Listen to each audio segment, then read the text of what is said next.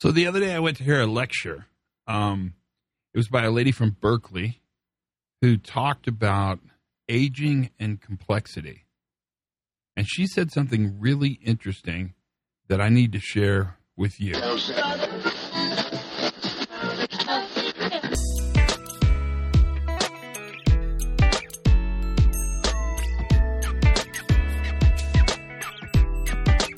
Hi, everybody, and welcome to the Pre Accident Investigation Safety Moment. I'm Todd Conklin, the host of your podcast for today.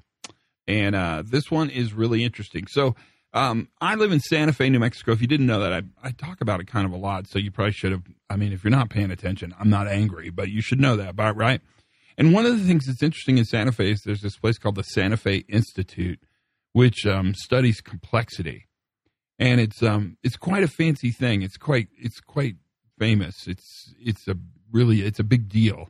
So if you're a physicist or a biologist, if you're if you're interested in complexity in science, then you know about the Santa Fe Institute, and you've, you've known about it a long time.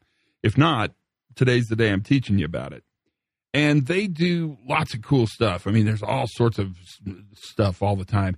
And one of the things they do are these community lecture series. Now, you know that I'm interested in complexity and you're interested in complexity. We're all interested in complexity because that's kind of what we manage. We manage workers who are adaptively trying to succeed in complex systems, and they're actually pretty ding dang good at it. They do it all the time.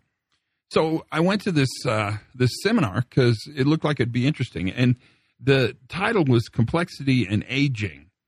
Now, I I I guess I I don't know. You guys know this if you're out there listening, but you hit a point in your life where you start to realize, holy crap, I'm aging. Like I can no longer read the fine print on a web page, and uh, my knees hurt, and if I sit too long, my hip doesn't move. That kind of crap, right? I'm not going to talk about aging that much, but I'm interested in how complexity fits into this. And the person we went to see speak uh, is named Professor Jean Carlson and she is from uh, Berkeley. She's actually really from Indiana. The thing I remember about her introduction is she she she said she was the second most famous person from her town in Indiana. Her first most famous person from her town in Indiana was Orville Redenbacher. So I mean, that's pretty tough. If if that's going to be a hard one to compete with. But Jean Carlson talked about aging and complexity, and she talked a lot about bone structure. It was really an interesting conversation. You'd have liked it. But she said something really, really, really, really interesting to me. And that's what I want to share with you. And then I want to talk about how this applies to the work we do. So, in the middle of her presentation, and she had a whole bunch of things to say, like um, having friends as you get older is a really good way to counter diabetes or smoking. That friends and social relationships on the positive side of the scale are as uh, important as things like diabetes and smoking is on the negative side of the scale, which I thought that was interesting, right? And she had lots of research, very empirical. That's uh, she was very scholarly, but that's not the thing that I, I had burnt into my mind. That's this. She said senior living centers that are located next to open spaces, parks, recreation areas, hiking trails in the forest.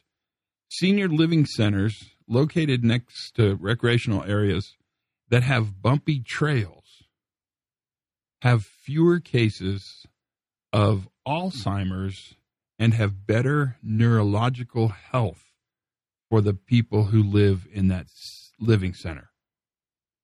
So let me repeat that again. Old folks' homes next to bumpy trails make more long term impact on positive brain than ones that are located next to smooth trails. And I started thinking about that, and I kind of want you to think about it too, because this is really interesting. I'm guessing the premise is is that if you walk on a bumpy trail, a lot of neurological stuff's happening. Balance and situational awareness and visual acuity and speed and tempo and muscles and all those things work collectively together. That really makes sense to me. And yet, I think we believe we want to make our workplaces easier for our workers. But if we make our trails smooth, will workers lose the ability to neurologically adapt to complex systems? That's interesting because now we go from risk removal to risk competency. We go from smoothing the roads and creating one right way to understanding there are bumps, but bumps make workers better at managing risk. That's all I have to say. I mean, that was a very interesting lecture, and I think this is a pretty interesting safety moment. Certainly one to chew on. Learn something new every single day. Have as much fun as you possibly can. And for goodness sakes, you all, be safe.